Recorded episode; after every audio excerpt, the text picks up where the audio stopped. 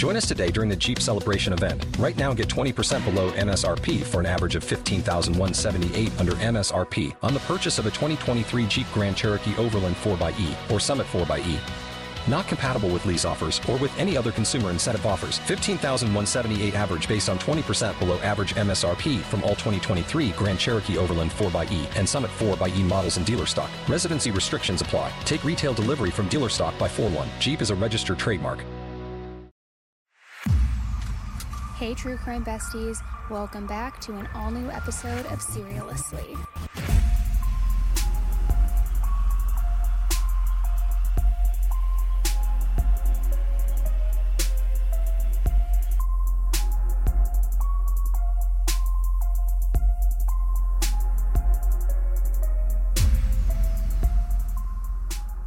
Hey everybody, welcome back to a brand new episode of Serialously. With me, Annie, your true crime bestie, here to break down another crazy case for you today. Now, guys, really quick actually, before we jump right in, can you just take a quick moment, make sure you're following the podcast, give it a little like 5-star rating and review, do your thing, and then we're going to get into this because this case is probably one of the most not only horrific, but like bizarre cases that I've heard about in a while. So I knew that I needed to jump on here. I needed to break it down for you guys. I needed to talk with my true crime besties about it because holy shit. And just when you kind of have an idea of, oh, I know where this case is going, I've heard as much as I need to hear. Newsflash, you haven't, because there is just so much craziness along the way and so much footage and kind of, I don't want to say behind the scenes, but you know, like you get like a different lens of the case from this footage to where you're like, what the fuck was even that reaction? What are they talking about? Anyways, it's crazy. So the case we're talking about today is almost completely unbelievable. And yet at the same time, it's unbelievably common. It's tragic, upsetting, and very, very confusing. Imagine this. Imagine being a cheerleader in your senior year of high school and then suddenly finding yourself in the center of viral police body cam that is plastered all over the internet and the news. That's exactly what happened to Alexee Trevizo. And in her story, there are two versions: the truth and a huge fat lie. According to police, Alexee had been keeping a secret for a long time, 9 months to be exact. They believe that she knew that she was pregnant and she did something awful with her baby once it was born. However, some aspects of this case aren't just about one girl's personal ordeal. You'd think that now in 2023, women would realize that they have so many options when it comes to unplanned pregnancies. Even if they truly do find out that they are pregnant at the same time that the child is being delivered. Stories like this shine a light on how societal expectations, family pressure, fear, shame, judgment, ignorance, and immaturity can lead to tragic and deadly consequences.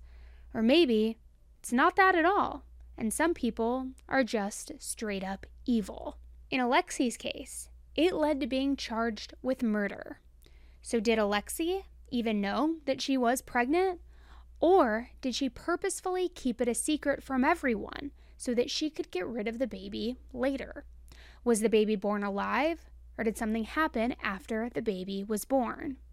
In this episode, we're going to try to sift through all of the lies and hopefully get to some semblance of the truth. This is another ongoing case, so just remember everything here is alleged and backed up by court documents, and anything else is strictly my opinion. So get ready, guys, and let's get into it. The Artesia teen delivered him in secret in the hospital bathroom and left him there. Like, how big is the baby? It's full term. What? 9 months? You're getting a much clearer picture of the confusion, shock, and ultimately horror. It was a glory, bloody massacre mess. I've dealt with death before, but never like this. Right. Lexee, have you watched the news of the girls, that what they do to their babies and what they go to jail? Alexee Trevizo has brown hair and brown eyes and wears glasses. She is from Artesia, New Mexico, which only has around 12,000 people. Not much is known from her childhood other than her parents divorced and she has one sister. It's believed her and her sister live with her mom and her stepdad. Alexee was in her senior year of high school, where she was on the varsity cheer squad, had tons of friends, and had a boyfriend for almost 3 years. Alexee and her mom Rosa were very close. Even though Alexee was 19 during her senior year of high school, it seemed that she and her mother had very much of a "I don't care how old you are, even if you're still in high school, you're a child" type of dynamic between the two of them, which is fair to an extent, I guess. On the night of January 26, 2023, Alexee came home from cheer practice, and she went to bed relatively early. But she woke up shortly after from extreme pain that she was having in her lower back. She woke up her mom before 11:30, told her what was going on, and they decided that she should go and see a doctor that night. They went to the Artesia General Hospital emergency room and told the doctor on duty what was going on. With the lower back pain, the doctor was concerned that she may have a urinary tract infection or something more serious could be happening with her kidneys. The doctor then asked if she was pregnant, and Alexee adamantly said no, and that she was still a virgin. Rosa, her mom, was also in the room and also told the doctor that there is no way that she is absolutely not pregnant. However, the doctor wanted to do a pregnancy test anyway to rule it out. Before the pregnancy results came back, Alexee was given some pain medication. This is the ER doctor and charge nurse's recollection of that evening. She presented, I want to say it was around 11:30 at night. I don't have the chart in front of me, so I there's some details I'm going to have to sort of guesstimate from my recollection. Her presenting complaint was her back pain. She was brought in by her mother. We were told that she began having back pain after coming home from cheerleading practice. Sounds like she had gone to bed and then woken her mother up. And so her mother brought her in. And when I initially evaluated her, she really wouldn't sit still. She wouldn't really let me examine her. She had on a very baggy sweatshirt. And, a 19-year-old with back pain, the vast majority of the time, that's not going to be anything serious. But she was just not really acting right. And so I became concerned that there was something else going on, technically a kidney stone or something like that. I asked the patient and her mother if she could be pregnant. Her mother said, no, under no circumstances. I've been buying pads for her every month. And so I ordered our normal evaluation, which would be some basic labs, including a pregnancy test, as well as a CAT scan of the abdomen and pelvis to make sure she didn't have a kidney stone or something like that. The pregnancy test came back positive, an hour late, maybe 45 minutes later. I can't tell you exactly how much time had elapsed when I became aware that her test was positive. So at that point, we sent it for a blood confirmatory test, which is what we call a quantitative HCG, which tells us, it gives us a number instead of just a positive or negative for pregnancy test. It gives us a number, and the reason why that number was really significant was because one of the concerns that you would always have in a young woman who is having back or abdominal pain could be a tubal pregnancy. There were some issues because they had ran a pregnancy test on her, and they found out she was pregnant, and she was adamant. The mother was in the room with her and was adamant in denying to. Did you see that? No, Kris came to me and told me this was what was going on in the room because we were having an issue. Okay. And he was worried about the mother, the dynamics between the mother and the daughter, because the daughter was completely denying she was pregnant, and the mother was relatively upset about that she was pregnant. After that, Alexee was in the room with her mom and other hospital staff, and it was about 1:39 a.m. when all of a sudden, Alexee had an intense urge to go to the bathroom. In the hospital surveillance video, you can see Alexee running to the bathroom holding her butt. Less than a minute later, her mother Rosa comes to check on her to make sure that everything is okay. Alexee didn't open the door, and Rosa seems to be talking to her through the door, and we don't really know what was said here, but she ended up walking back to the hospital room. Alexee was in the bathroom for about 10 minutes before her mom came back to check on her for a second time.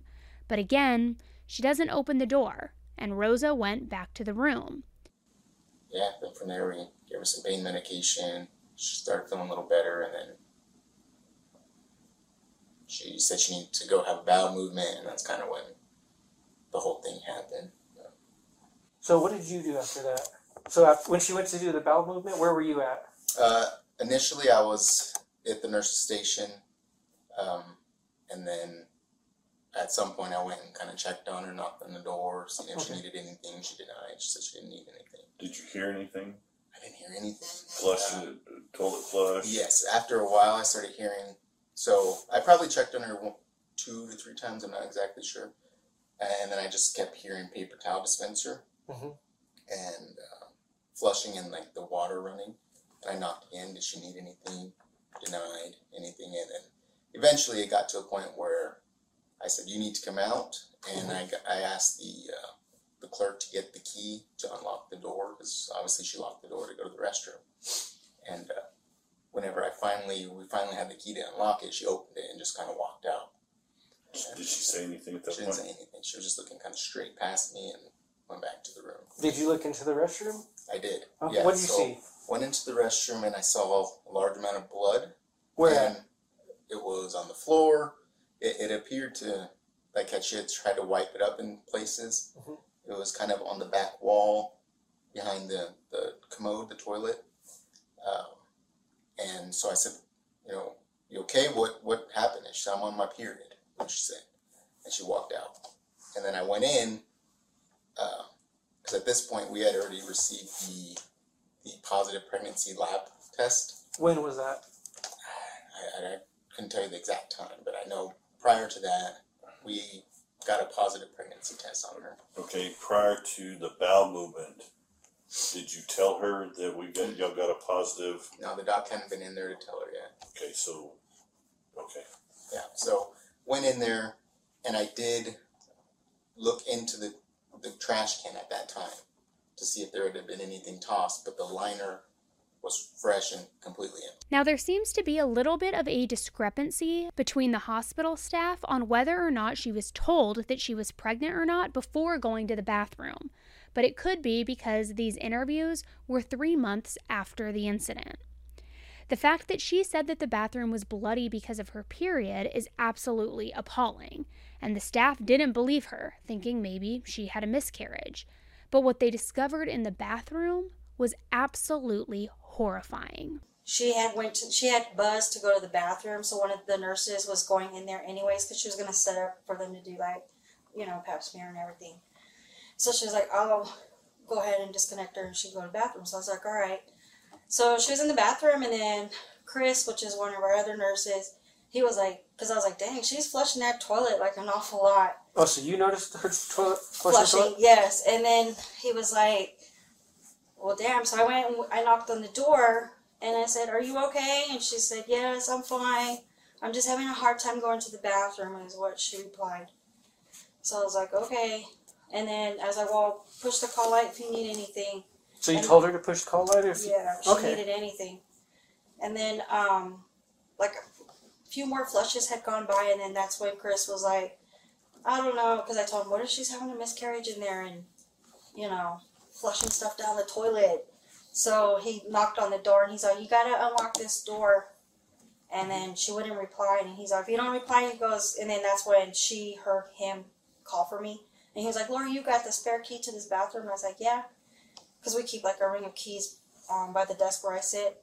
So I went and I got the key, and just as we were getting ready to open the door, she opened it, and all I saw was, like, blood everywhere, like on the walls, on the toilet. It just looked like a horror film.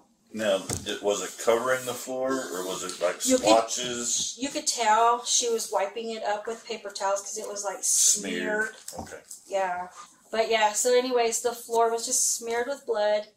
Blood on the wall, like on the toilet and stuff. And do you remember which wall? Oh, it was like the back wall between the toilet and the sink. In your line of work, what would cause that kind of splatter? I think something that got pulled out or ripped, like if you ripped something and blood just went. It was like once you see the photo, you'll see what I'm talking about. It's just So like you say, like rip, like something went like that? Yeah, like if you, when you rip something, or if you cut something and you go, like you swing your hand and blood just splatters. Okay, so that's how it looked. Oh, okay. Yeah. Yeah, we just kept hearing the paper towel dispenser going and the toilet flushing. So yeah, when we opened up the door, like we saw that, and then I noticed she had bloody footprints that she was leaving, going back to the room that we had put her in. So I had called housekeeping, which was Leela, and I was like, hey, Leela, I'm sorry to bother you. I said, but I think this patient just had a miscarriage in her bathroom, and she left like a mess. If you could come and clean it. And she said, okay. So she came down and she started cleaning it, and then she went to pick up the wastebasket. And then she put the basket down, and she yelled for me, and she was like, Lori, come here, the wastebasket's heavy. And I was like, what do you mean the wastebasket's heavy? So when I picked it up and I moved it towards the door, I was like, shit, it is heavy.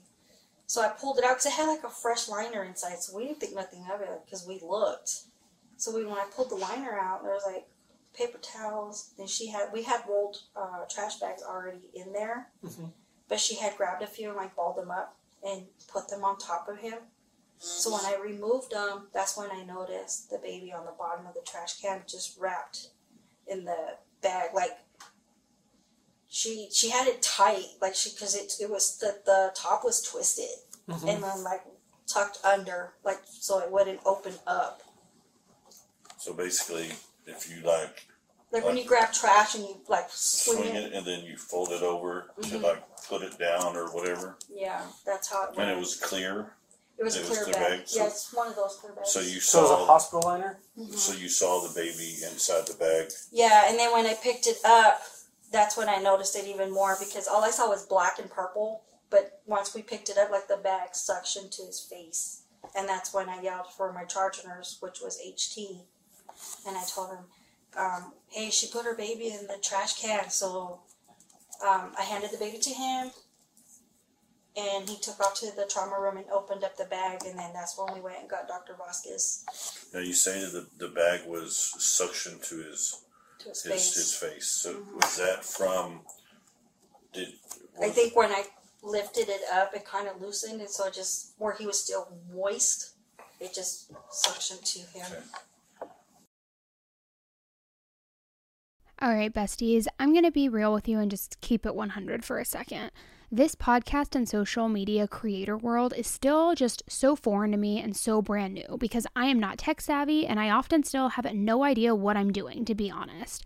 But luckily I've started getting better at like honing in on this new career path because of tips and tricks that I learned from the OG herself, Kris Jenner, over on Masterclass. You know the saying, nobody works harder than Kris Jenner. She's built more brands than I can even count and an unbelievable empire. Regardless how you feel about the different brands, she has crushed it. So why not seek her advice and guidance as I try and navigate this new territory? I obviously don't know her personally, so I was so excited to hear that she taught a lesson on Masterclass. With Masterclass, you can learn from the best to become your best anytime, anywhere, and at your own pace. Annual memberships start at $10 a month, and you get unlimited access to every instructor, thousands of online lessons, exclusive content, insights, and much more. There are over 180 classes to pick from in over 11 different categories. Everything from personal branding with Kris Jenner to makeup courses with Bobbi Brown herself. And new classes are added every single month with exciting instructors including Gordon Ramsay, Usher, Robin Roberts, Mariah Carey, and just so many more. Now, the Kris Jenner class, for example, breaks down how to navigate personal branding, product concept, monetizing your brand, and more. And one of the main lessons that I took away from it was the importance of continuing to hustle, to never get complacent, and to always reinvent and think of new ways that you can serve your audience. So find practical takeaways that you can apply to your life and even at work. If you run a business, you can use Masterclass to help your team. Whether it's cooking, public speaking, you name it, Masterclass has got it. Gain new skills in as little as 10 minutes, either on your phone, computer, tablet, smart TV, and even on audio mode so you can listen to it on on the go, which for me, it's perfect to tune into a quick lesson when I'm in the school pickup line or when I'm getting a pedicure and just trying to chill and relax. Now, if you're wondering how much would it cost, Annie, to take a one-on-one class from the world's best, well, with a Masterclass annual membership, it would only cost $10 a month. Get unlimited access to every class, and right now, as a Serialously listener, you can get 15% off when you go to masterclass.com/AE. That's masterclass.com/AE for 15% off an annual membership. Masterclass.com/AE. The hospital staff immediately called the police after they found the baby. Once on the scene, the officers were in the room when the doctor told Alexee and Rosa what happened, and what you're about to hear is truly unbelievable. So we started working her up. We did a pregnancy test on her, showed positive. She was denying that she had sex. Then she said she had to go to the bathroom. She went to the bathroom. She was in there for quite a while. We kept knocking on the door.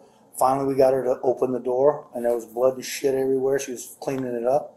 So we took her back to the room, and I was afraid that she knew she was pregnant and she had done something to herself. Mm-hmm. So the doctor started doing a vaginal exam on her. We had the lady come to clean the bathroom. She put the baby in the trash can, and then she put another clean liner over the top of it. Oh, wow. Okay. So when they looked in there, there was no trash in there, but it was underneath the clean bag. The baby's dead. Okay, we have him in trauma too, but she killed the kid. Yeah, how old was the baby? I don't know. It's full term. She just had it. She had it in the bathroom is what happened, and then whatever she did, I don't know. She's gonna lie. She wouldn't even tell us she's pregnant. She's been lying the whole time. Okay. So that's what's going on. I just pulled the doctor out of the room, so nothing's been said to the patient or the mother that's in there yet. Okay. I have Leela, the housekeeper. If you want to interview her, she's the one that kind of found. Yeah, because I wanted to get with you guys first and then get with her to get her statement before I even did anything. Well, I'm the charge, and this is what has happened. Okay. You can interview the nurse that had her, the two nurses that were taking care of her. You can talk to the tech, which is Lori. She's the one that went in there and actually found it because Lito's like, this is really heavy. Okay. So then Lori went in there, and then, of course, the baby was underneath the clean liner. Okay, yeah, if we can speak with Lori. I'll get Lori, and I'll get you checked. So, officer, the first thing, though, is I need to make sure that the mother, the woman who delivered the baby, is medically stable. Right. Mm-hmm. I don't know if she delivered a placenta. She's bleeding a lot.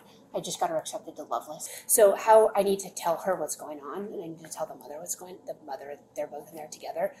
Mm-hmm. Is one of you willing to be present for that conversation? Yeah. I'll go in there. Were you guys going? Yeah. Okay, let's go now.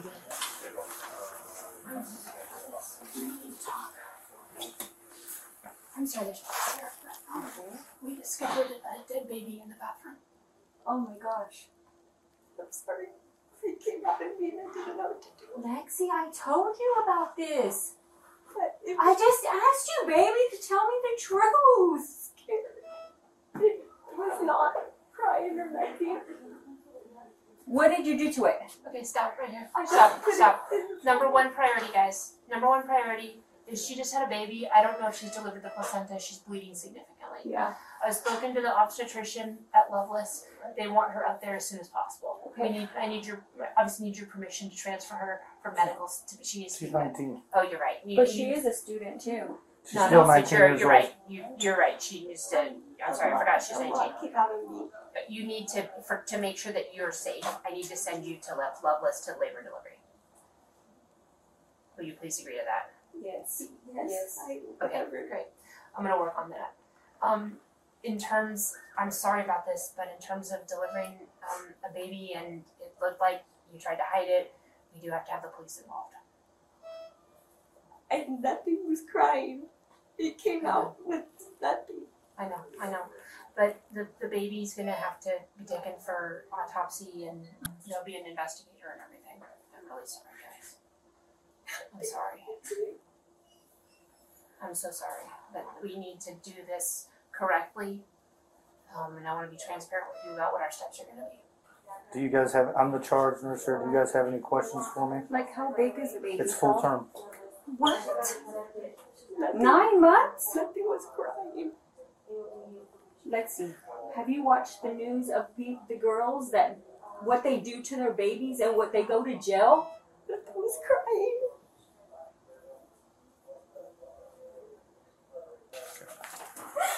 Okay. So as of right now, like what I said is we're going to have the detectives come over here and they're going to talk to you. Okay. We have to gather some more information about what's going on. They'll get your statement. They're going to get the doctor's statements. They're going to get everybody's statements. Okay. So I don't know everything yet. Okay. So I'm not going to tell you. I can't tell you nothing, honestly. Okay. All I can say is she's not going to go to jail. Right now, right now she's being detained. So she's not going to leave from here at all, period. Okay. So one of us will be in your custody? Like, yeah, she's detained. Yeah, she's not under arrest, but she is detained. Okay, she's not free to leave. So while this whole thing is coming up, is you're not free to leave. Okay, one of us will be in here the whole time with you, because you're not going to try to leave or nothing like that. All right. Like I said, the detectives will be here. They're going to talk to you. I mean, your care is of the utmost right now. Okay, they're going to do what they need to do to take care of you to make sure you get stable. They get you transferred out or whatever. Like I said, the detectives already been notified. They're already on the way, so they're going to come talk to you, all right? So don't leave. Don't try to do nothing. One of us is always going to be in here, in this room with you, okay? Unless we have to step out for doctor's orders or something like that, because if they need to examine you or do something with you. But other than that, like I said, you are detained. You are not free to leave at this point. Do you understand that? Yes, sir. Okay. Where was the baby at? I don't know. I have no clue yet. Like I said, I just talked to the charge nurse. We're still getting all the information right now. So that was a lot. So let's break that down. Alexee apparently gave birth to a full-term baby while in the bathroom, sometime between 1:39 a.m. and 1:57 a.m. She then tried to hide the baby and put it in the trash can. She comes back in, bleeding everywhere, and tries to blame her period. And the baby was found dead, which... At what point do you think that they're not going to find a baby in the trash can and that you're going to pass it off as your period? And Alexee says, and this is what gets me, she says, nothing wasn't crying. It wasn't doing nothing. Using this distancing language, which is a super common thing that criminals subconsciously do. And then she tries to act just as surprised as her mom when she's told by the doctor that the baby was in fact a full-term 9-month-old baby. What are you even talking about? How do you not notice that it is a full baby coming out of you? I've given birth twice, naturally.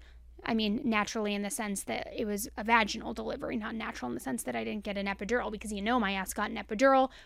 Shout out to all the women who don't. But there is no possible way that you don't understand that that is a full-term baby coming out of you and not just a tampon. Like, I can't. So first of all, how the hell did nobody notice that she was pregnant for 9 months? There has been a lot of discussion online as to whether or not her mom knew that she was pregnant, as well as some photos from her cheerleading days and maybe even her senior pictures. In some of the pictures, you can clearly tell that her normal weight is healthy for her age and her height. She's a skinny, slender girl. And then all of a sudden, she gained a significant amount of weight, only in her stomach, which you can tell in her cheer pictures and from a video even of her performing. And not one person noticed this? Are you seriously telling me that nobody noticed that all of the weight in this 19-year-old girl that was gathering in her stomach didn't send off some alarm bells and some red flags? Even if you forget the pregnancy aspect for just a minute, was nobody concerned about why that was happening? Nobody from her school. Nobody on the cheer team, cheerleading coaches, none of her friends, her own mother, her sister, her boyfriend, who clearly she was having sex with. Obviously, you don't get pregnant without having sex. So did he not notice? Like, how do you explain it? Make it make sense. And going into a little more about Rosa, her mother, she told the ER doctor that she was buying Alexee pads every single month. So what was all of that about? Was Alexee lying to her and saying that she was on her period when she wasn't? Also, pads, I get a lot of people don't like tampons, but is that something because she wanted to keep her daughter pure and not use a tampon? Now, before you say, Annie, that sounds crazy, people actually do believe that. But Alexee had a long-term boyfriend and all of a sudden gained a lot of weight only in her stomach. I understand that moms want to believe that their daughter is telling the truth, especially if they have a very close relationship. But I mean, Come on here. I also know some parents can be in denial, but really? So did Rosa have a suspicion that Alexee was pregnant and maybe wanted her to tell the truth? Was she buying Alexee the pads every month almost in a way of like, okay, let's see how long you're going to keep this lie going type of way? Or again, is it possible that Alexee was actually lying about using them and maybe going through a box of them each month? I get the feeling that whenever Rosa took Alexee to the hospital, Rosa thought that it would be more of an aha moment, like, okay, I'm going to catch you lying. The jig is up now. I know you're pregnant type of thing, which obviously I have no proof of this at all. And this is purely my speculation. But I really don't know if I believe that Rosa had zero idea that she was pregnant. However, I don't think she thought Alexee was anywhere close to a full term or 9-month pregnancy. In the body cam footage, the expression on her face is this look of just genuine shock when the doctor says full term 9 months. Even Alexee's mouth dropped a little bit, which I don't know if I buy her being shocked, and I'll get into that more in a little bit. Alexee, on the other hand, clearly we know that she was lying about being a virgin and never having sex before. But did she know that she was pregnant? I'm assuming she never took a pregnancy test, and there are some women that truly have no idea that they are pregnant until they are delivering. It's uncommon, but it does happen. So was Alexee in denial that she was pregnant and thought that maybe it would just go away on its own? I don't know. There have been a few people online that claim that Alexee may have had a disability. I don't know any other details, and again, that might not be true. I want to be clear that if that is the case, it would maybe explain a little bit more of this. But if that's not true, how big of a complete moron do you have to be to give birth in a bathroom of a hospital and then throw the baby away in the trash and think that nobody is going to know what happened?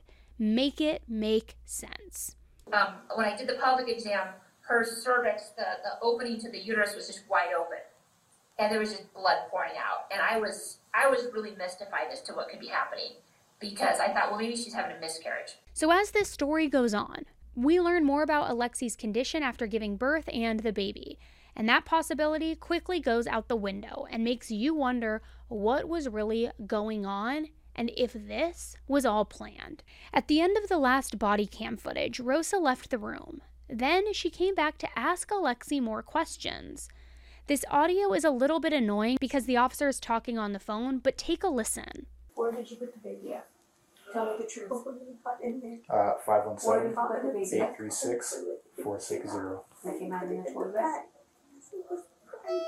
You put it in the bag? Yes. In what bag? Why did you say anything to us? Do you want to get in trouble for this now? You could get in trouble for this, baby. Mom, all right, just give it time, okay? I'm going to speak to detectives whenever she's ready, okay? You ready for the second one? The second one is 512-401-333. Last three of that second one. This particular moment is telling just by what is not said. There was no, where is the baby now? How did the baby die? Was it a boy or a girl? Did anyone try to save the baby? There's nothing. The concern from both Alexee and Rosa is only focused on Alexee and whether or not she's going to be in trouble for this, or if she's going to go to jail right now. This interaction, and even in the one before where her mom Rosa says, I told you to tell me the truth. Did you see on the news what happened to girls who do this to their babies and they go to jail?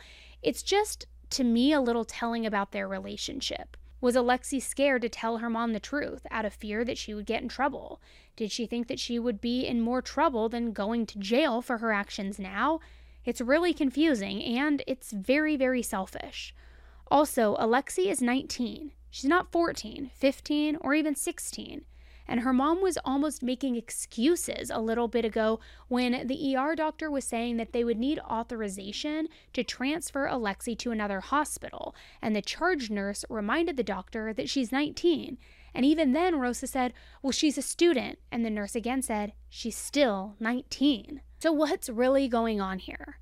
Her mom is acting like Alexee is 12, but she is an adult that consented to having sex, got pregnant, and then threw her baby in the trash. There's no minimizing what she did, even if she was scared. But it seems like that's exactly what her mom is trying to do. I don't know, let me know in the comments if you're watching on YouTube and let me know what you think. There was also footage of Alexee's mom, stepdad, Alexee's boyfriend, and his mom when they were all in the hospital in the lobby. Hi, Rosa? Yeah, that's me. Okay. Is this your family? Yes. Okay, hi, I'm Detective Gonzalez, Artesia Police Department. What questions do you have for me right now? What's gonna go on? Like, what, can I be with her? Can... She's getting life-flighted out right now. Okay. So they're taking her right now. Okay. I haven't spoke to her at all. Okay, so like, what... Like, what's gonna go on? Like, what... what's gonna happen with her? Like... So she's gonna get treatment before we even talk to her because she needs to be stabilized. So mm-hmm. That's why she didn't life-flighted out. Okay. Once she gets stabilized, we'll try and talk to her. The baby's going to go up north for autopsy. Mm-hmm. More likely it'll be done within the next day. Is she going to get detained after, like, she's released? How? Get what? Like, are y'all going to take her into custody or anything like that? Like, that depends on what the DA finds. We have to wait for the autopsy to come back to see what happened. Because right now with how everything happened, we're going to do an investigation, get more information from the OMI, mm-hmm. Office of the Medical Investigator up north. Mm-hmm. And with that, we present that to the DA, see what the DA wants to do with charges, if any at all. Okay. It should be pretty soon they make a decision. Because with the age of the decedent, they usually expedite autopsy reports and such. With normal people that pass naturally at home, takes a couple months for us to get reports back. Stuff like this, we'll get it back pretty soon. Okay. So, still more. We don't know. That's why he'll be going up north. So, even though she's of age, if she's not available to be contacted, can we put you down as next of kin for all mine? Okay. And you'd be grandmother? I'm mom. So you'd be you'd be the decedent's grandmother. Yes. Okay. Just wanted to make sure. So that's her boyfriend. Mr. Boyfriend, do you have a driver's license? Yes. No.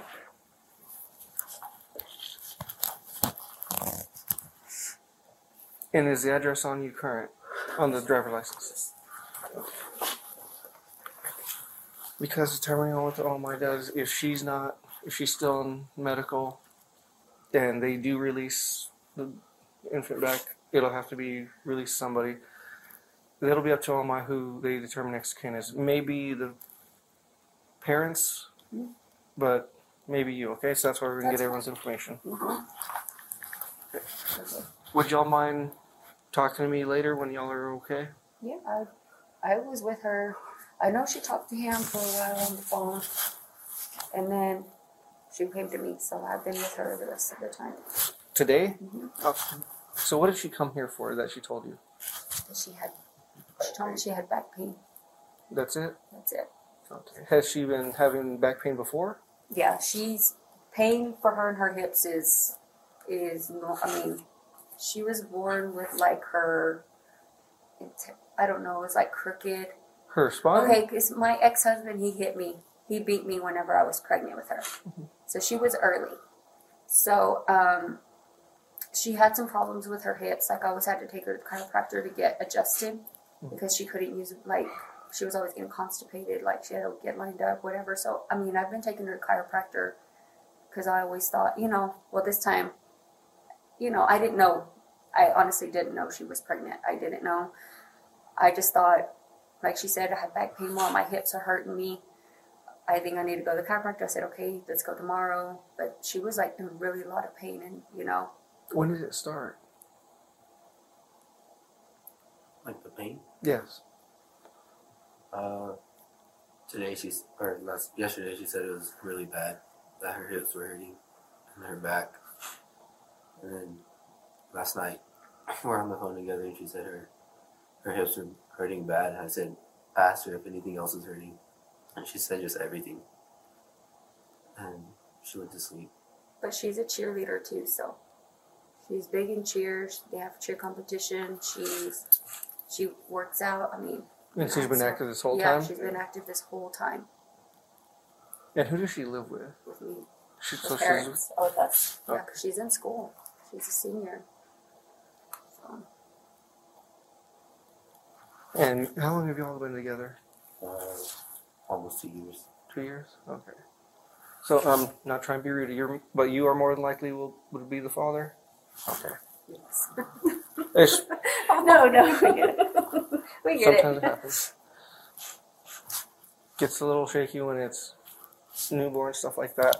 But with, like, death certificates, stuff like that, interpreting his sons, if you choose to use them, we'll be the ones to help you get those. Other than that, because that's all really you'd need. And they can help you with the afterlife care, okay? Mm-hmm. Do y'all have any questions for me right now? Okay. You have my number. You can... That is my work phone if you want to text me. Okay. Or call me. I have my email on there as well, okay? Sergeant and I got your information right? Yes. Okay. Like I said, I don't know... There will be charges. That will be up to the district attorney's office, if any, are even done, okay? Okay. It's too early in the game to know right now. Okay. So she's getting life flighted out. We'll talk to her later. Okay. That's if she even wants to talk to us, if she chooses to, because she still has her constitutional rights. Should I, like, get a lawyer for her? Should I? You can. That's your choice. I can't tell you what to do. That's something that y'all as a family have to talk about, okay? Now, what do you make of that footage and that behavior? It seems very odd to me. Alexee was transferred to Lovelace Hospital in Roswell and was later discharged. She did not deliver the placenta there either, so it's assumed that she flushed it in the toilet at the first hospital where she delivered the baby. From there, she went home. And then she just totally went about with her business like nothing ever happened. She was back at school, back with her friends, back with her boyfriend. She even went to prom. Now, Artesia is a small town, and initially, after everything that happened, there were rumors at her high school of what had happened, which, side note, not sure if something is a rumor or if it's true, but anyway, Rosa was pissed. She ranted to police officers that this was their fault, and also accused the hospital staff of violating HIPAA laws. Rosa talked to the police like they were trash and beneath her, almost as if she wasn't in the same hospital that the police were, the night that they were called because her daughter threw her newborn baby in the trash and tried to hide it. Now let me just say this, newsflash, asshole. Your daughter could be charged with murder. You may want to cool it a little bit, maybe calm down a little bit. The encounter was extremely bizarre and off-putting to say the least. But the police weren't anywhere near done with Alexee, not by a long shot. In April of 2023, the police started doing formal interviews with hospital staff about what they saw that night. And this is what the ultrasound tech, Lorraine, had to say about it. But anyway, she said, Lorraine, do me a favor.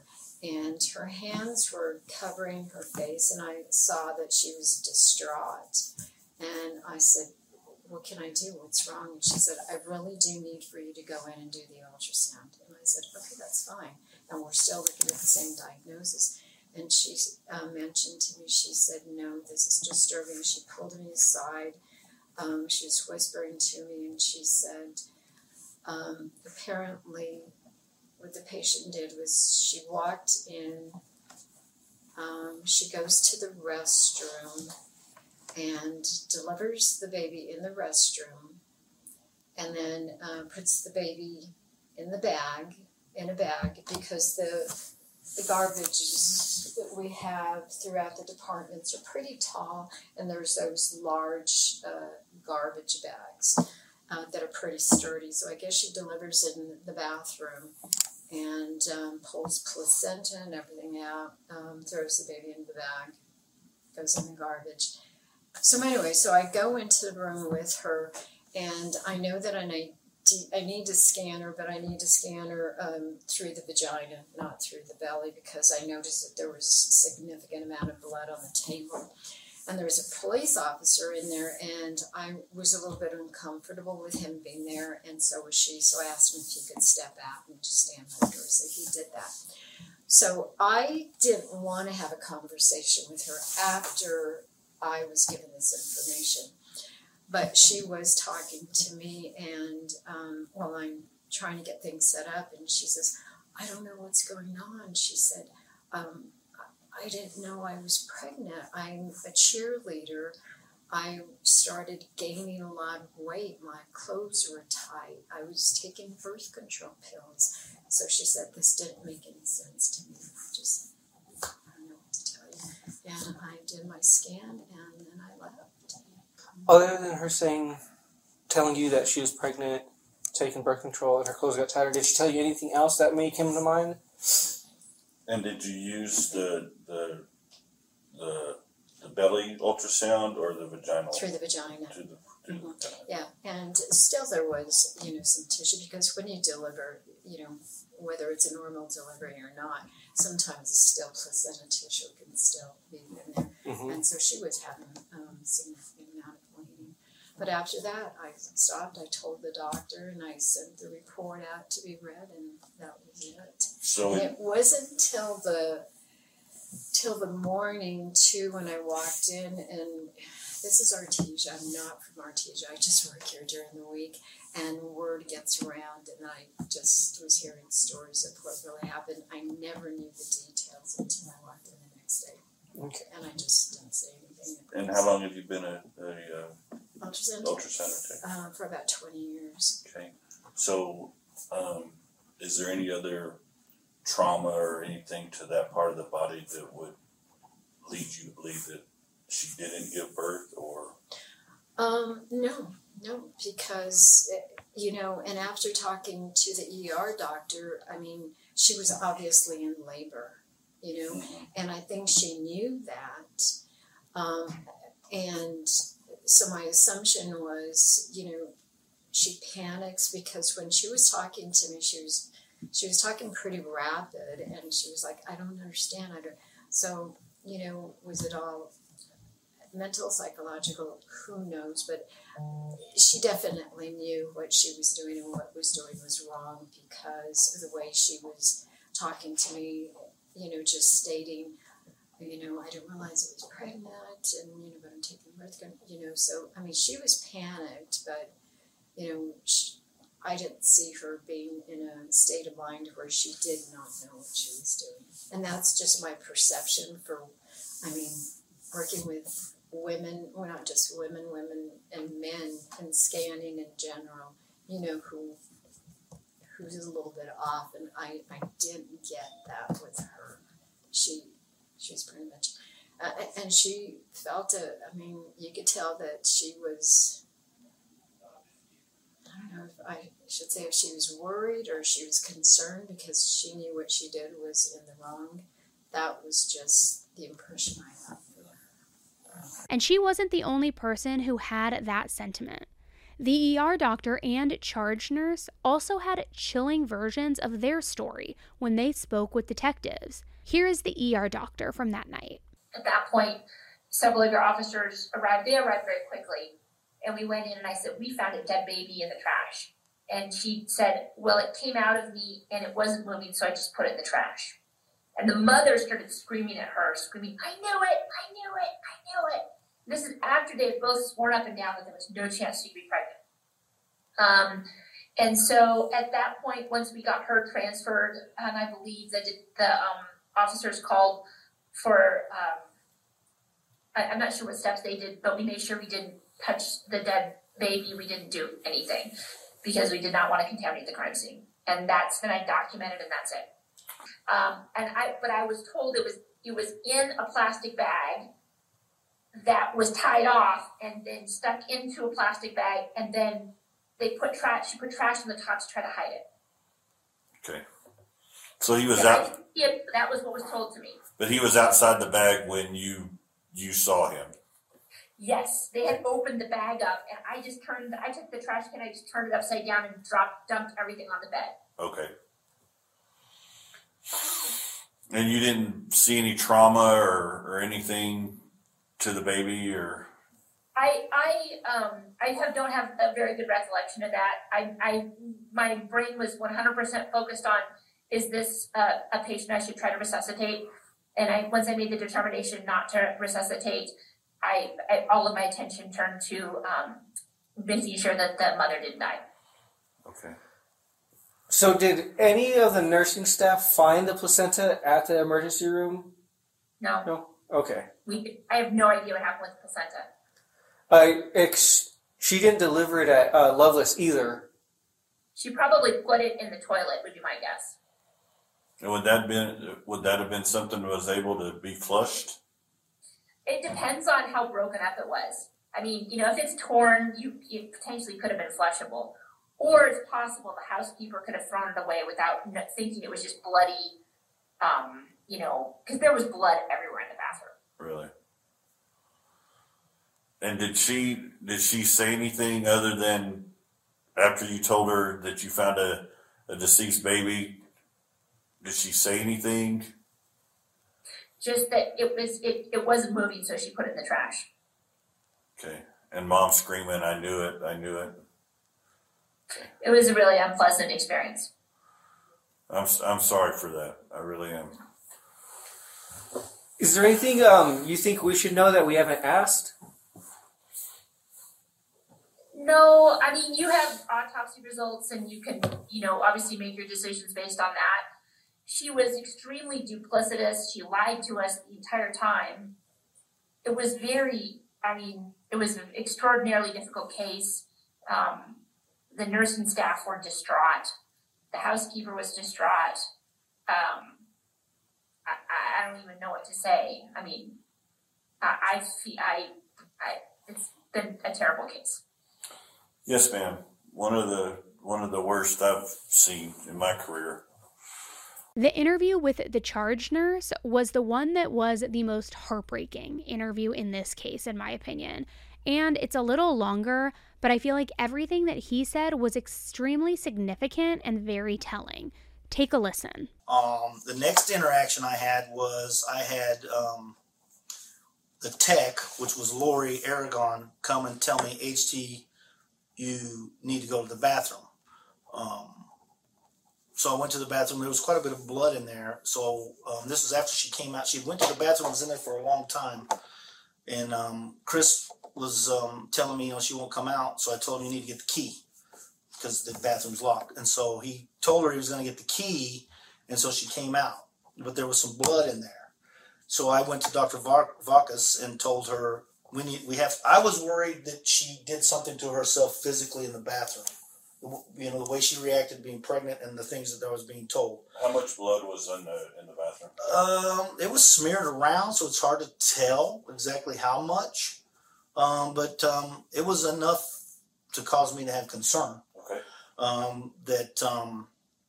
I really thought she had done something physically to herself when she found out she was pregnant. Question. When did she find out she was pregnant?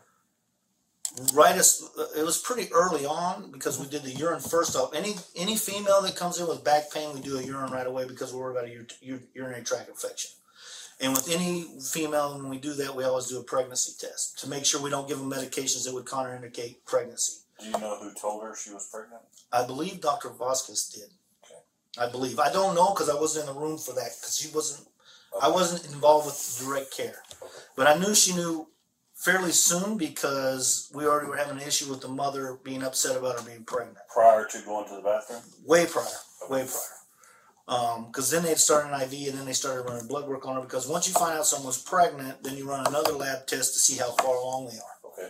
So they started an IV and were giving her some fluids. I guess I don't know exactly what they were doing. I wasn't involved with that kind of care. But I told Dr. Vasquez she definitely needs a vaginal exam. I'm concerned that she did something to herself. That was my concern. And they took her right into the room. And then I told Lori, call housekeeping. They got to come clean this up.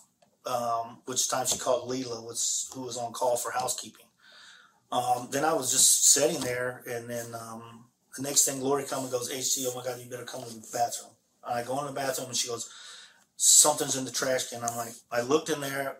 There's a clean liner. I'm like, what are you talking about? She goes, pick it up. I picked it. I could feel the weight. I knew then we had a serious problem. I immediately took I just grabbed the trash can and went right across the hall into trauma two. The liner was pulled out, but there was another trash bag in there in the bottom, but it was all kind of, it was rolled up. So I had to tear it apart. And then, of course, I saw the baby in there. So I pulled the baby out, got him on the bed, checked for signs of life. There was absolutely no life whatsoever.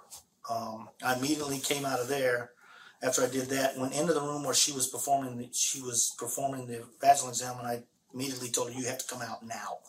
And she came out, and we went into trauma two, and she reassessed the baby. At that time, between me and Kris and her, we determined, you know, there was no reason for us to begin any life saving. The baby was completely gone. What did the bag look like? The bag was the original trash bag that was in there. It had trash in it. When I pulled it out, it was spun where it was tied, and then it was folded underneath the baby and in there. So it was like a little capsule the baby was in. So when I had to tear that bag open to see the baby in the bottom. If you would look in the trash, and I looked in there, when she told me, so something, I looked, I said, what are you talking about? Because there was a clean liner in the trash bag. So basically he was in the bottom, trash on top of him. And then another clean liner had been put on top. Yeah. Yeah. So then after that, after we determined we were not going to do any work on the baby, I shut the room down and I called the police. And then I didn't let anybody, no one went back in that room. I made sure of that till the police arrived. And you said, so with the blood in the restroom, you said it was like smeared. Can you describe where all it was smeared at? On the floor, there was some on the toilet, there was some on the wall. Do you remember which wall? There's the one wall that's by the toilet, that's closest to it, where there's a side rail, there was some blood there. There was quite a bit of smearing on the toilet itself. And then on the floor, it was just, smeared around. Okay. What do you think that is from? I thought she did something to herself physically.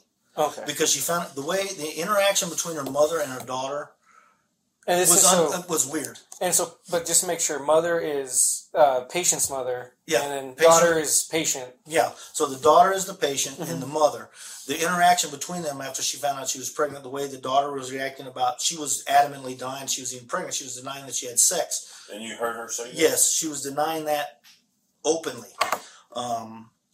So what did mom say when she said that? Well, mom was upset, and the mom was saying, "I can't believe you. You know, you can talk to me. You're supposed to talk to me about this stuff before you were having sex. All those kind of things." She was saying stuff like that, which is pretty common. I mean, this isn't an uncommon thing. I see young girls having sex, and they come in and they're pregnant, and then the mother is with them and find out, and it's upsetting to them. Right. You know what I mean? So it wasn't uncommon if that happens. Finding out your daughter's pregnant is not uncommon. Not the other incident. Not the tragedy. No. I've never seen anything like that. Okay, so I want to make sure. I've seen lots of young girls come in and find out they're pregnant, and then of course they deny that. It's not uncommon that they deny that. No, mom, I haven't even been having sex. You know what I mean? That's a lot of them's initial reaction, right? Because they feel like they're going to be in trouble, I guess. I don't know what they're feeling. But that's not an uncommon reaction that I see with young girls and their mothers, particularly with their mothers in there, or father, that they'll deny that they've had sex. That's pretty common. All right. And so you said it was Lori that called you. You went in, and the liner was still on? Yeah, there was a clean liner on the top. That's why I was like, what are you talking about? Okay. And then she said, pick it up. And when I picked it up, it was heavy. I was like, holy shit. You know what I mean? I knew, right away I knew. Then I just went straight to trauma two with the whole trash can. I just went across the hall and got, broke the baby out. So after you, Doc, and Kris, decided there was no resuscitation, what did y'all do after that? What did you do after that? I made everybody leave the room, and I told Lori, call the police. But then after that, anything else? No, I didn't do anything until the police arrived, and they came and asked me what was going on, and I took them into the room and told them this is what happened, this is what we found, and I haven't talked to them yet. Okay. I haven't said anything to them. So between the officer arrived. So from the time of declining resuscitation to officer involvement, you didn't have contact with patient or mother? No. Okay, just want to make sure. No, I didn't go in the room till after the policeman showed up, and then I went in there to talk to the patient, okay, and asked her why was the baby in the trash can. And what did she say? She said that it just came out of her, and she didn't know what to do. That's what she told me. Hmm. And did she say it was breathing, not breathing? She didn't say anything like that. No. She just said it came out, she didn't know what to do. Right. Okay. And at that point, did Mom say anything? Mom went kind of a little bit irate, like, oh my God, how could you, But I think the mother was in the assumption that it was a miscarriage. Uh-huh. And I told her, ma'am, that is not the case. This is a full-term baby that was placed in the trash can. And then she really, and that's when I told the mom, ma'am, if you can't control yourself, I'm going to have to ask you to leave the room. Because she's 19, she's an adult. Right. And what, did she calm down? No, she actually left. She went outside. And from outside to like the waiting room? To the waiting room, yeah. Okay. Hmm. And then she came back in. Once she calmed down. Yeah, and then when she came back in, and then once I talked to the police officer and stuff, some of the family had started showing up. And she went back out there, and at that point, I told them, because the officers asked me to not let anybody in certain rooms, and so I told everybody, and I even went out there and addressed the family and said, I'm sorry the police are here now. This is kind of an investigation thing. We need to find out what happened. And no one will be allowed back into the working area anymore. Right. And so I kept them in the waiting room. Did they have any comments? Not one. Really? I was really surprised. Not one person asked me about the baby. If it was alive, if it was dead, if it was a boy, if it was a girl. No one asked me anything. Not even, she didn't even ask. No, she didn't ask. The only thing she started doing was crying and started talking about she didn't know what to do. Not one. I've never seen I've delivered multiple babies and I've seen multiple miscarriages and I've never seen a reaction like that. And I don't even know what to say about that. I've never seen anything like it. How would you describe the reaction? I think there was no emotion except for herself. And she really wasn't even crying tears. She was just, and the only thing she was upset about was that I think she was going to be in trouble with her mother. That was her only concern, in my opinion. There was no concern for the baby. No one asked me any questions about the baby. Not even the family members, when I went out there and talked to them, did they say, normally people, I would think, would say, was it a boy, a girl? No one asked me one question about the baby at all, not one. The whole time? The whole time. No one asked me anything about the baby's condition, if it was a boy or a girl, anything, nothing. Okay. Did you have any interaction with her when she got, I know she was flown to Roswell. Did you have any interaction with her then? When we looked at the baby, the umbilical cord was still completely attached. So then I had concerns about her health. When a baby comes out like that, we worry about the placenta being still attached, which causes the mother to bleed. Mm-hmm. So at that point, our concern was about her, right? And getting her somewhere. Probably, I envisioned that she probably was going to have what we call a D&C to get the rest of the placenta out of her to make sure she'd be okay. So I was in there explaining to her, "This is what's going to happen. We're going to have to fly you to Lovelace, for you can see an obstetrician to take care of this stuff."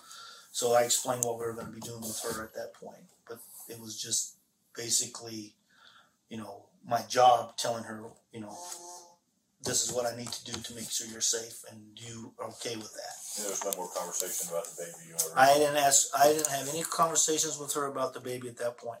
No. My only conversations with her were about what I needed to do to ensure her health. And at that point, Mom still hadn't asked about the baby? No, Mom was already out in the waiting room at that point. Okay. We didn't let her back in. But no, she didn't. Okay. Now, I know that I had the house, because I had called the house supervisor to come down because this is a big deal.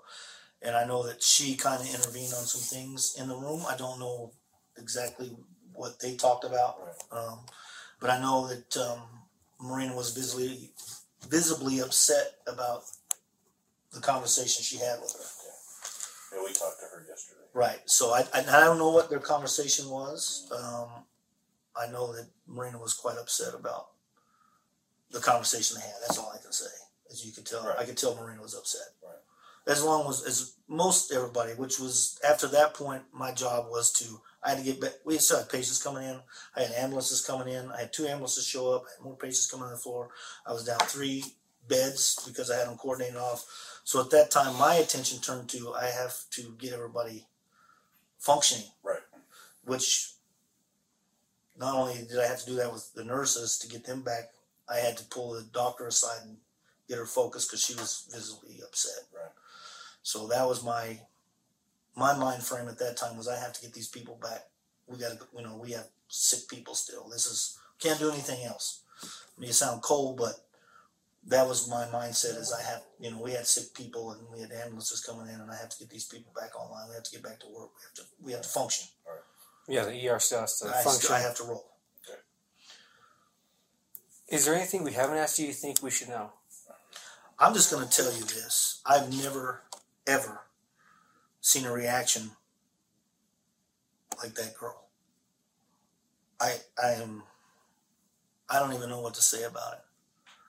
There was 0 emotion. I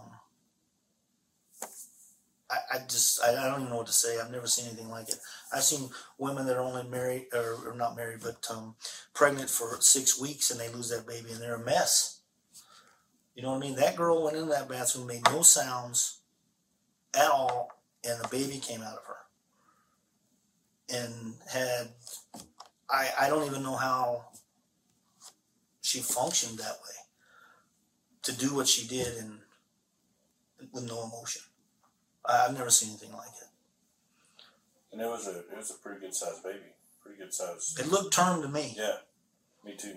I mean, it was term. I can't tell you that was, but the only thing that upsets me the most is I understand she was scared, and I think her mother had a big dynamic on her, and I understand that. I mean, I think her mother was probably pretty controlling. I don't know that. I'm just speculation. But she gave me no chance to save that baby. I had no chance, and that's not what I do. My job is to save lives, and I had no chance on that baby. She gave me no chance. And we are a facility that you can drop the baby off, no questions asked. You can just leave the baby and go. I don't care, as long as you bring the baby to a safe. We are one of those type of hospitals, so it's hard to fathom what was going on in her mind. I don't know. I've never seen anything like that, and I pray to God I never see it again. I mean, it was like, I don't even like TV shit. You know what I mean? Right. Shit, I don't even know what to say, man. Yeah. It was crazy. All right. We appreciate what you do. I know we've dealt with, we've done a lot of things together. I appreciate what you do. It's my job. Every day. I appreciate it's not just a job. It's a calling, and we can tell that you take it to heart. And, well, it's and I truly, as a father, I truly appreciate what you do. Well, it is very upsetting what transpired, yeah. And it's like I said, it's hard to choke down when you don't even have a shot. Right. She didn't even get a shot at that kid. Right. So it's hard. Yeah. Well, I know you've been doing it a while, so if you need to talk to somebody, don't hold it in. Well, just talking to somebody. It's just one of those things you got to put in a case and put it away. I know. Go to work. I know. I've done it many times. Wow. So you know what I'm saying. Well, if you have any questions, let us know. Cynthia has my contact info. If we need to get a hold of you, it's okay. Is it okay to get a hold of you again? Absolutely, man. Okay. Yeah. In my opinion, that kid didn't have a chance. And I don't know what she did or didn't do. Can't say for sure. But I know she gave me no chance. Right. And that's all that matters to me. I didn't get a chance. You didn't get a chance to do your job. I didn't get a chance to save that kid. And I believe wholeheartedly in my every fiber of being, I'd have saved that kid. Or we would have got that, he'd had a shot. We'd have got him out of here alive. I don't know, but you know what I mean? I like I said, I don't know. I didn't inspect the child that closely. Once we looked him over and, you know, there was no signs of life and he was gray and there was absolutely no heartbeat. There was no, nothing, you know, to present life. But I always feel like I always have a shot. Right. With whatever comes through my door. This is the one you didn't have that option? I mean, I didn't have an opportunity. I mean, a month or so prior to that, we had a lady come in that was breech. The kid was hanging out or blue. And that kid is alive today and well. That's good. So, you know, I really feel like we didn't get a shot. Alexee's actions were immature and selfish. The way the charge nurse kept mentioning that she never even gave him a chance to save her baby is so extremely heartbreaking. All Alexee had to do was call for help. The hospital where she went that night was a safe haven location as well, where women can drop off their babies with no questions asked. But instead, like a cowardly moron, she chose to dump her baby like a piece of trash in the one place where there were not only tons of people who could have saved him if he really was having trouble breathing, but she could have also given him to the hospital where he could be adopted and given to worthy parents that would love and care for him. Instead, she robbed him of everything and ended his very precious short life. Detectives tried to get a hold of Alexee to see if she would speak with them, but she wouldn't do so without a lawyer, which was fine. They just needed to hear that from her. Law enforcement had to make multiple attempts to speak to her, and each time they had to remind her mother that they didn't need her permission because Alexee was 19 years old and she was an adult.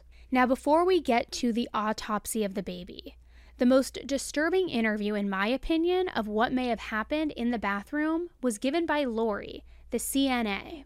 Honestly, she, to me, did not look pregnant, but then she had on a hoodie. So this was fresh to you? Yes, this blood was fresh. You could even smell it. And is the amount of blood consistent with giving birth or a miscarriage or some sort of traumatic event? I'm sorry, you repeat that? Okay, the amount of blood in the bathroom, mm-hmm. on the floor, on the walls, and is that consistent with the amount of blood that is lost when you give birth or have a miscarriage? Or to me, I mean, it looked like she had given birth in there and was trying to clean it up. Like, it wasn't that much blood on the floor, but you could tell she was cleaning it up because it was, like, smeared, mm-hmm. and somewhat cleaned up a little bit. Yeah, and usually when there's like one or two things in the wastebasket, I usually pick it up and take it out, but I didn't that night. And then, like, I've been kicking myself on this because I feel like, you know, if I would have just taken it out, I would have seen it. Well, no one prepares for that type of thing, you know what I mean? Mm-hmm. Most people don't act like that, so don't blame yourself for it. Yeah. Because it's not a natural thing to do. It's just hard because I'm a mother, I'm a grandmother, and I've dealt with death before, but never like this. Right. You know, like, it was horrible. Don't beat yourself up about it, though, because it's something most people don't plan, or most people can't think of it. Mm-hmm. To them, it's, like, unfathomable. So don't beat yourself up about it, because it's something you couldn't have prepared for. Yeah. Because, like you said before, you were expecting a miscarriage. Yeah, I was just expecting her to have a miscarriage and call it a day. I mean, we've dealt with patients before that have had miscarriages. Yeah. So once the baby was taken into the trauma room. Yeah, he went into trauma too. Okay. Did you have any? What happened? What did you do at that point? I just remember I stayed in there because she went to go get Dr. Vasquez, and then I noticed that the umbilical cord looked like an animal had torn it apart. Like, you know, if you ever eaten string cheese, mm-hmm. and, you know, when you twist it, that's how the bottom of the umbilical cord looked. And I just remember it caught my eye, and I was like, God. I was like, this chick really ripped this thing apart. Because those things are hard to cut. Right. Did you find the other part of the umbilical cord? No, we're thinking... I'm not sure if she had delivered the placenta because I wasn't in there when they did the final examination. Mm-hmm. But either she delivered it in Lovelace or she flushed it. Y'all didn't find it at all. We didn't find it at all. I even looked in the little cabinet that we have in our bathroom because it has like a bottom cabinet. So I opened that up just as... You know, I didn't want no more surprises. And how big would that be? How big would the placenta be? Do you have any idea? No. I would say maybe, me personally giving birth myself to a full-term baby, it would have to have been about the same size as the baby. How would... Because I've seen placentas where we've delivered a few times here, full-term babies, and their placentas are pretty good size or like that. Like they fit inside of one of our basins. Right. And is it thick? It's like a... Or is it like... It's kind of thinnish. Kind of like a sirloin steak? Yeah. Thin? Like you know... Looks like roast beef to me. Okay. Oh, that's not a good picture in my head. I'm just trying to describe it. But we didn't see it. Okay. And that, honestly, I thought that's what was in the wastebasket, was her placenta. Mm-hmm. I did not expect to see this full-term baby. Okay, after that, any other involvement? The only time I saw the patient was when I went in to have her sign her paperwork, the EMTELA forms that she has to sign, because flight crew was on their way to transport her. That was the only time I had any... Did she say anything? She just cried. She was just crying? Mm-hmm. Because there was 2 police officers in the room with her at the time.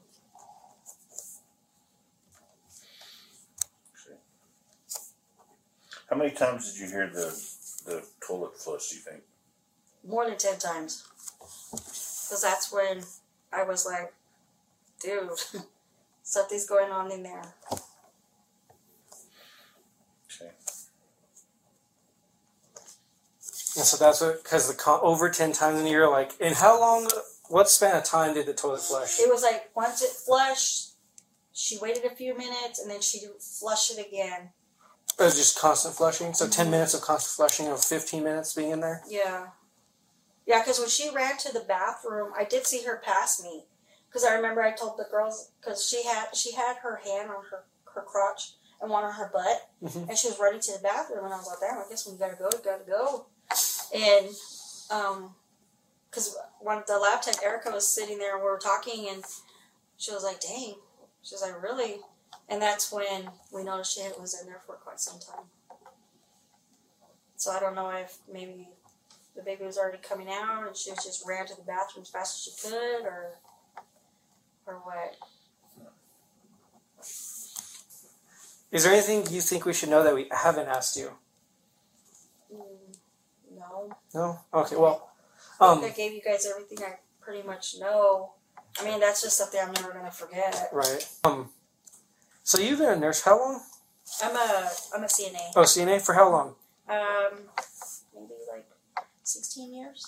Oh, so you've been in the ringer. Yeah, I've done nursing home. This is actually my first time doing hospital. Oh, I'm sorry. Yeah, that's why I said like I was used to deaths, but nothing like this. Well, just reason I'll ask. So you said it was fresh blood, right? Have you dealt with dry blood, like dead blood? Mm-hmm. So does this smell fresh to you or dead? This smelled fresh, like, you know, well, I mean, I've dealt with stab wounds, gunshot wounds, but never like this. Yeah, I understand. And this one was, like, the most gory thing I've ever had to, it was like a Stephen King film. I feel so horrible for all of the hospital staff that had to experience such a traumatic experience. I can't imagine the absolute horror of seeing a baby with an umbilical cord shredded like string cheese or like it was ripped apart by a savage. This poor innocent baby's mother who referred to her own baby as nothing. Remember, nothing was crying. Did she rip off the umbilical cord with her teeth? Or how would someone physically do this? Again, I've delivered twice. I don't know how this is even physically possible. It would have to literally probably be like gnawing with your teeth at it. It is so savage and just so disgusting that it makes me physically ill. When the baby was found in the trash, he was already cold blue with no signs of life and with a temperature of 95 degrees. The items in the trash can with the newborn were paper towels, trash bags from the restroom, and a tampon. The autopsy said baby John Doe was a newborn baby boy who died shortly after birth. Autopsy and post-mortem computed tomography showed an infant male without any anatomic abnormalities or obvious physical injuries. The lungs were aerated and there was air in the stomach and no changes of disposition. The connections in the heart that allow proper blood flow in utero were still open, which is not unusual in a newborn. The adrenal glands showed microscopic hemorrhage, which can be seen in hypoxia, which is lack of air. The air in the lungs and stomach, and no evidence of decomposition, is consistent with the baby having been born alive. Based on length, weight, and organ size, he was approximately 38 weeks gestational age, which is term and compatible with life outside the uterus. This poor baby boy had a full head of hair that was short and dark. He weighed 5 pounds and 9 ounces and was 18.89 inches long. The cause of death is entrapment and the manner of death is homicide. The legal definition of entrapment is the mechanism of death due to confinement in an enclosed space, is usually ascribed to asphyxiation from oxygen deprivation, meaning that this little baby boy suffocated to death, essentially. Meanwhile, according to Alexee, he never took a breath. So, Cindy Buck actually had told me, okay, yes, we need to register the baby. And as a, a Jane Doe or whatever, infant, but, or infant male, but, there's also a paper that I need you to, ask her. There's a paper that you need to ask her, and the nurses fill out. And it's very important that you, that we know whether or not the baby took a breath or whether or not the baby did not take a breath. And I said, okay. Well, so at that time I said, because every nurse by that time had been telling me that this patient had been kind of changing up little bits and pieces of her story while she was in the presence of her mom, I guess. So when I said, okay, I'll try to, get the truth out of her, then Cindy was like, well, whether you have to ask the mother to leave the room, but we need to know. Mm-hmm. So I went and I found the form that Cindy was talking about, and I go into the patient's room and I introduce myself, and I said, there's just a few questions that I need to ask you, and most of it was first and last name, date of birth, social security number, which she didn't know, and then whether or not she knew, whether or not she took any kind of medications. And then, so I said, right now it's very important that you're very honest and truthful with me. I said, and it was just she and I in the room. And Mom wasn't there? Mom was not there. Okay. And I said, did your baby take at least one breath when it first happened? Did it take at least one breath, or was it not breathing? And then she kind of looked at me in the face and the eyes, and she was like, well, can I tell you? And I said, tell me what? And she said, so I've been having this bad abdominal pain, she said, and we came here to the ER, and when they brought me back here to this room, I felt like I needed to go poop. She said, and I asked if I could go to the bathroom. She said, and so when they said, yeah, that I could go to the bathroom, she said, when I sat on the toilet, she said, it just all fell out. And she said, but when I had it in my arms, it wasn't breathing, it wasn't moving. And so, of course, you want to be very, very judgmental at that time, and you have to bite your tongue sometimes, but you know, my first reaction was like, I wanted to say, hey, well, then why wouldn't you call us for help? But I didn't. She said, he wasn't moving, he wasn't breathing. So I just placed him in there. Alexee threw her own baby in the trash can around 2 a.m. in the early morning hours of January 27th, 2023. And now it was almost May. Months passed and nothing had happened to Alexee. However, all of that was about to change. Rosa was about to be confronted with information that for some odd reason seemed to surprise her as much as her daughter being full-term pregnant. An affidavit was signed for Alexee's arrest on May 10, 2023 for first-degree murder with intentional abuse to a child and tampering with evidence. This interaction was also caught on body cam. And just when you think that this family may show an ounce of humility and understand the seriousness of Alexee's actions, they don't. There's none to be had, none to be found anywhere. This is my house. I have a right to see the warrant. I'm letting you know she has a warrant for her arrest. We don't have a search warrant for your house. We have a warrant for her arrest. Okay, can we see the warrant? Yeah, once we have the she gets a copy of it. Can I go up there when you take her up there? Okay, so what is she under arrest for? She's over 18. I understand that, right. Detective Gonzalez. Right. What is she under arrest for? She is warrant for arrest. Okay? For what? That's all I'm going to tell you. Okay? What do you mean that's all you're going to tell me?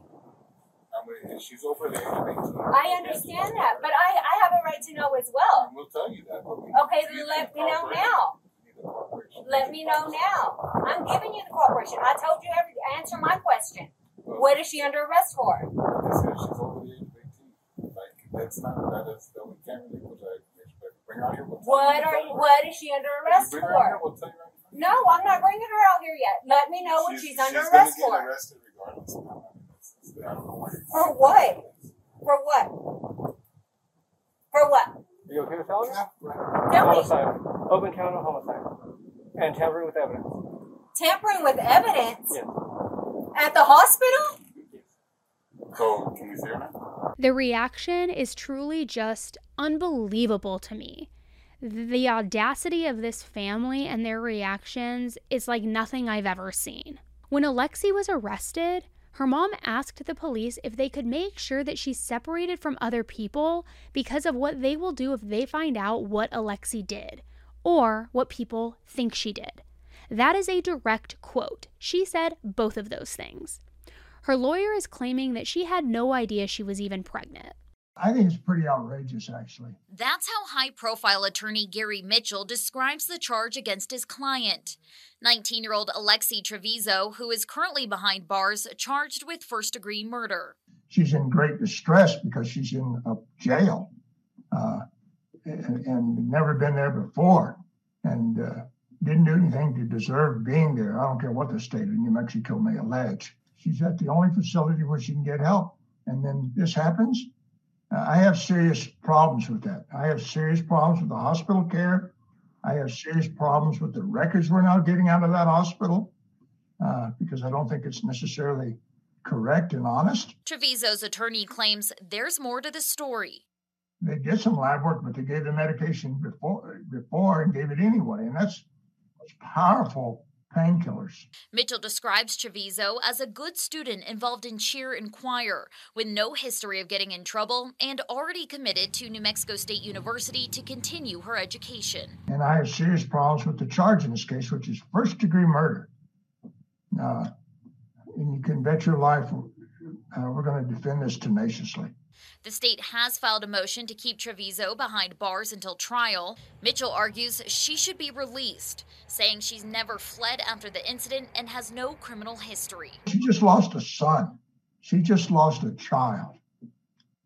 Well, I mean, come on, there's got to be some common human decency here. Alexee was only in custody for several days before she was released on a $100,000 bond. The judge required her to go to counseling, but she is not required to wear an ankle monitor.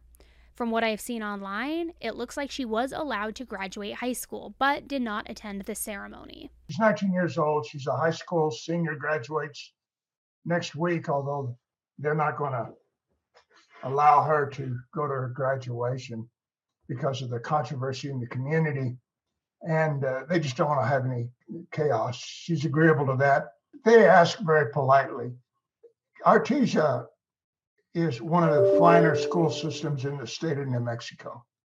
And they are, and they at least honor their protection of students.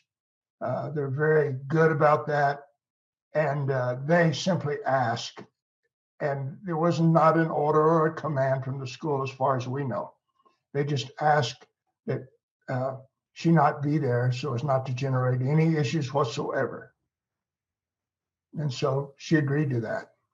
But she took her last final and is to receive her diploma. Mitchell says Trevizo went back to school in January after giving birth, but after her arrest, only returned to take a final exam.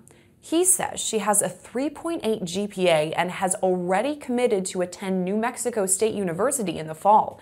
On top of that, he says she's never been in trouble before. She has absolutely no criminal record, not even a moving traffic offense, no juvenile record, no suspension from school ever, no infraction at school, and an honor student, and already admitted into college. And a member of the cheer team since she was a freshman in high school, a member of the choir. Just an all-round top-notch student and person. Just never been in trouble. I'm assuming that the charges she's facing is going to interfere with her plans for college, to say the least, but who knows.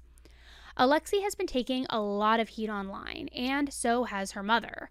A lot of people are wondering if Alexee was hiding the pregnancy the whole time or not, or if her mom really had no idea. I don't know what the truth is, but this interview with one of the nurses raises some serious questions. Once we all figured out what was going on and I went in there, she essentially was scared. She was worried that she was going to get in trouble. She did have the back and forth with her mother that was just about like, they had said, oh, the mom was upset because she had had sex and hadn't told her. So they were going back and forth on that.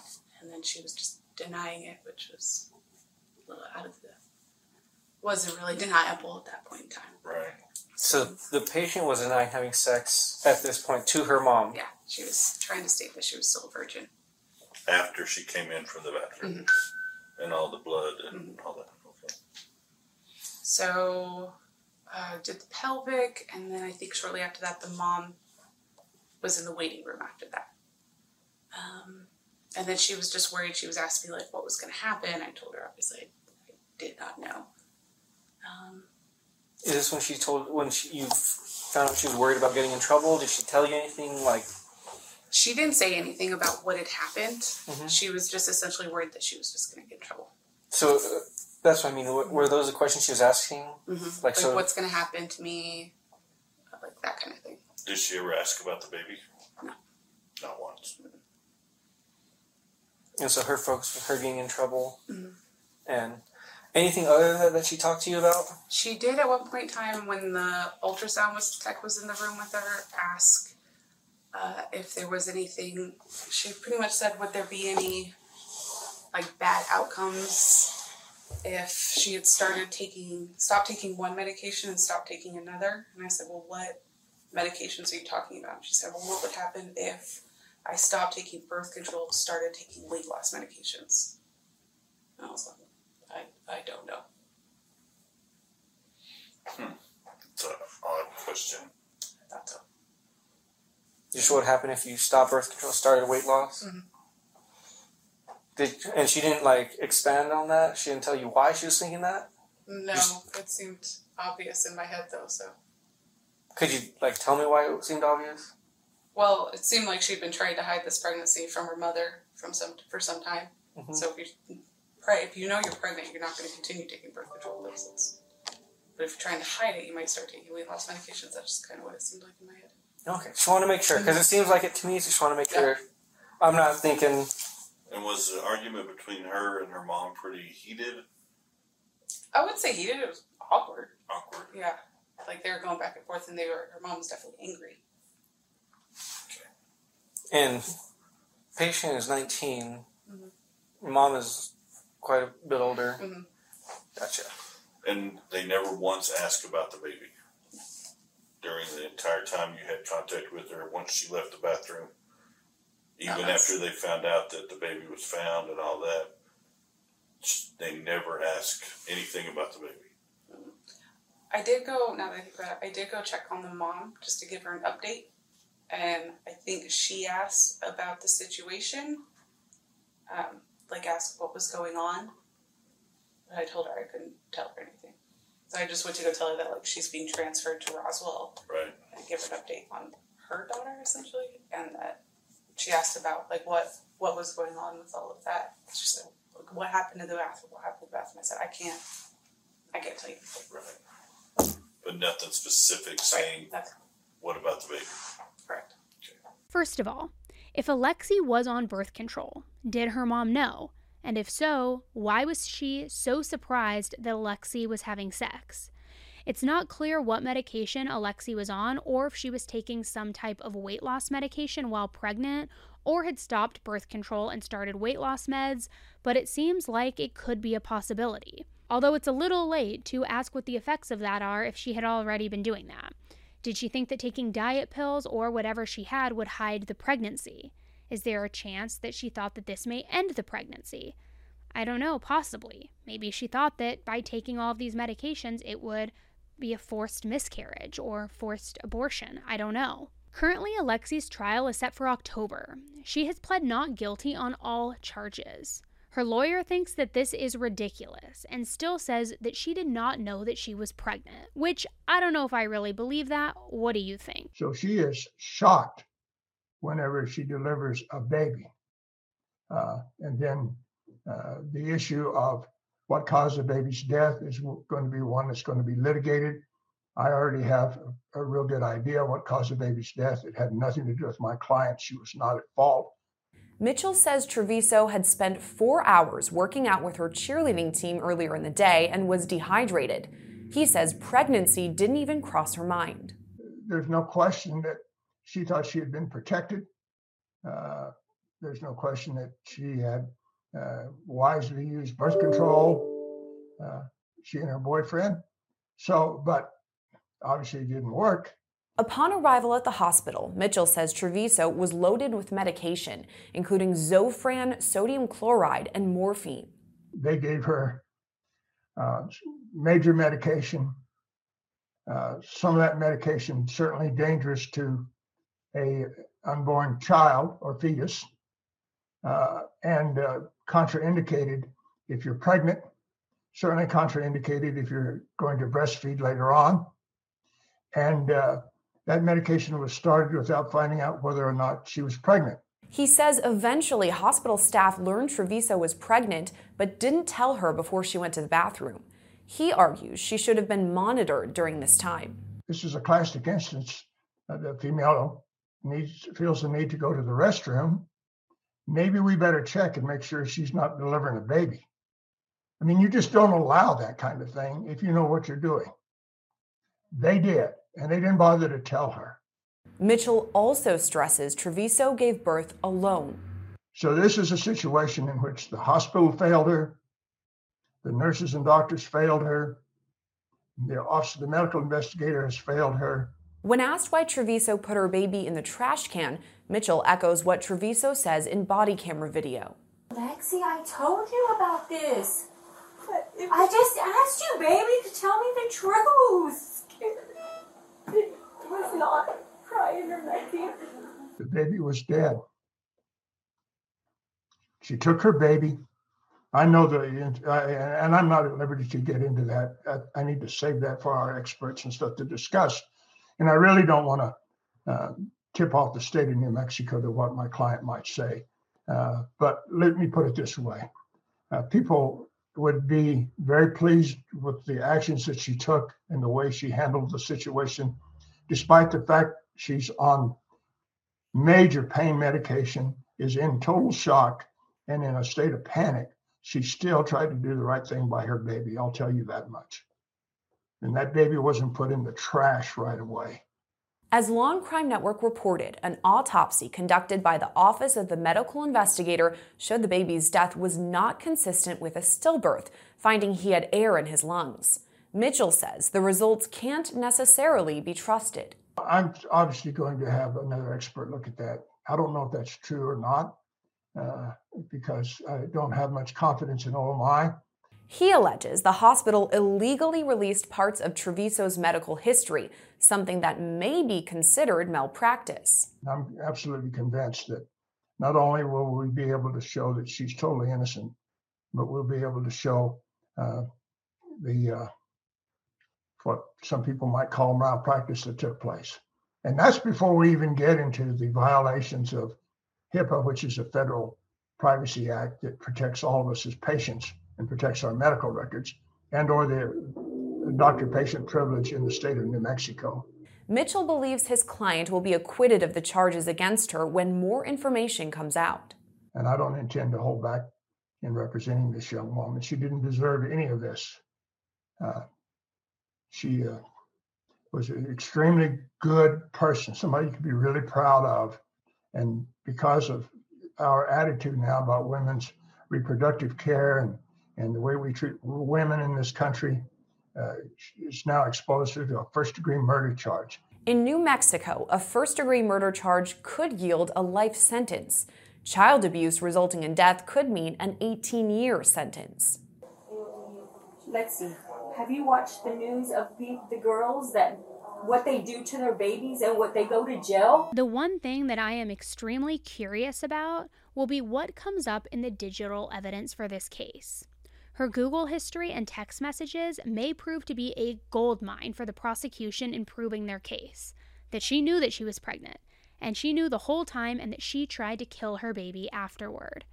Something tells me if she was stupid enough to commit this crime the way that the prosecution sees it, she was definitely Googling like a madman. But I guess we will have to wait and see. Unfortunately for Alexee, things are only going to continue to get worse.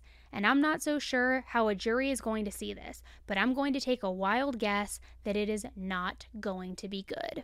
Alexis Avila, another New Mexico teen, was recently on trial for dumping her newborn in a dumpster to keep her parents from finding out that she was pregnant.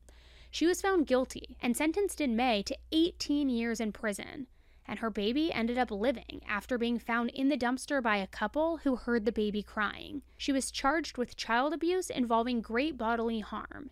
In that case, her lawyer argued that her actions were not premeditated and that a previously undiagnosed mental health disorder played a role. The judge presiding over the case told her that had it not been for luck and the grace of God, he would have been deliberating a sentence in a murder case, as there was a high probability that the child would have died had he not been found. The Alexis Avila story is another insane case with a maddening interrogation that made me want to pull my hair out because of how stupid she was. Alexee's lawyer also says that these cases shouldn't be compared. The parallels that are only drawn is because they're women, and they involve babies. In the Hobbs case, which is the one you're speaking of, the young woman in that case was alleged to have placed her baby in a dumpster, and that she knew the baby was alive and the baby lived. In our instance, that's not what happened. The baby did not live long enough to survive, and nothing due to no fault of my client. Now, had she been rendered proper medical care, that's a different story, but she wasn't rendered proper medical care. But what do you think? Is there reason for a comparison to happen? Although the outcome was different, luckily for the child, with one surviving at least, it begs the question, do these young girls hide their pregnancy because of fear that their parents will find out and what they think that the repercussions will be? I know that there are certain pockets within New Mexico where there is a very strong religious sector, so could it be attributed to that in any way, as though they need to be pure, they're virgins until marriage, and that anything else is a red mark and disgrace of the family name? Is that where the pressure comes from? Or are these just irresponsible, selfish, immature young girls that think they can literally throw their children away like a stick of gum? What do you think? And what do you think about this case? I am very curious to know, do you think Alexee knew she was pregnant the entire time? Do you think that it was a big surprise? Do you think her mother had any inclination? And what do you make of all of those interviews and body cam footage? I will be following this case very closely, guys, and I will make sure to be back over here on the podcast and update you as soon as we know more, especially as she's going to be heading to trial just in the next couple of months. All right, guys, and don't forget, head over to Masterclass to grab that deal while you can. It is 15% off when you go to masterclass.com/AE. I'm telling you guys, there are so many useful classes and instructors there. You're going to love it. Masterclass.com/AE. So make sure you check back for not only that update, but for other true crime cases, because you know I am coming to you every single week with a brand new case and breaking it all down for you. And I've actually been on kind of a roll lately, dropping bonus episodes for you with current cases, ongoing cases. I just dropped another Idaho update a couple of days ago about Brian Koberger and the thought that he actually might be innocent. So if you haven't heard that yet, go listen to that because it is just mind-blowing what's going on in that case. So again, to stay apprised of all of these updates and all these new cases, make sure you're following the podcast. All right, guys, thanks so much for tuning in to another episode of Serialously with me. I hope you appreciated the case coverage. I love talking with you guys today, and we will talk about another case bright and early next week. And I will talk with you then. All right, guys, I'll talk to you soon. I am signing off for the day. Have a great week. Bye.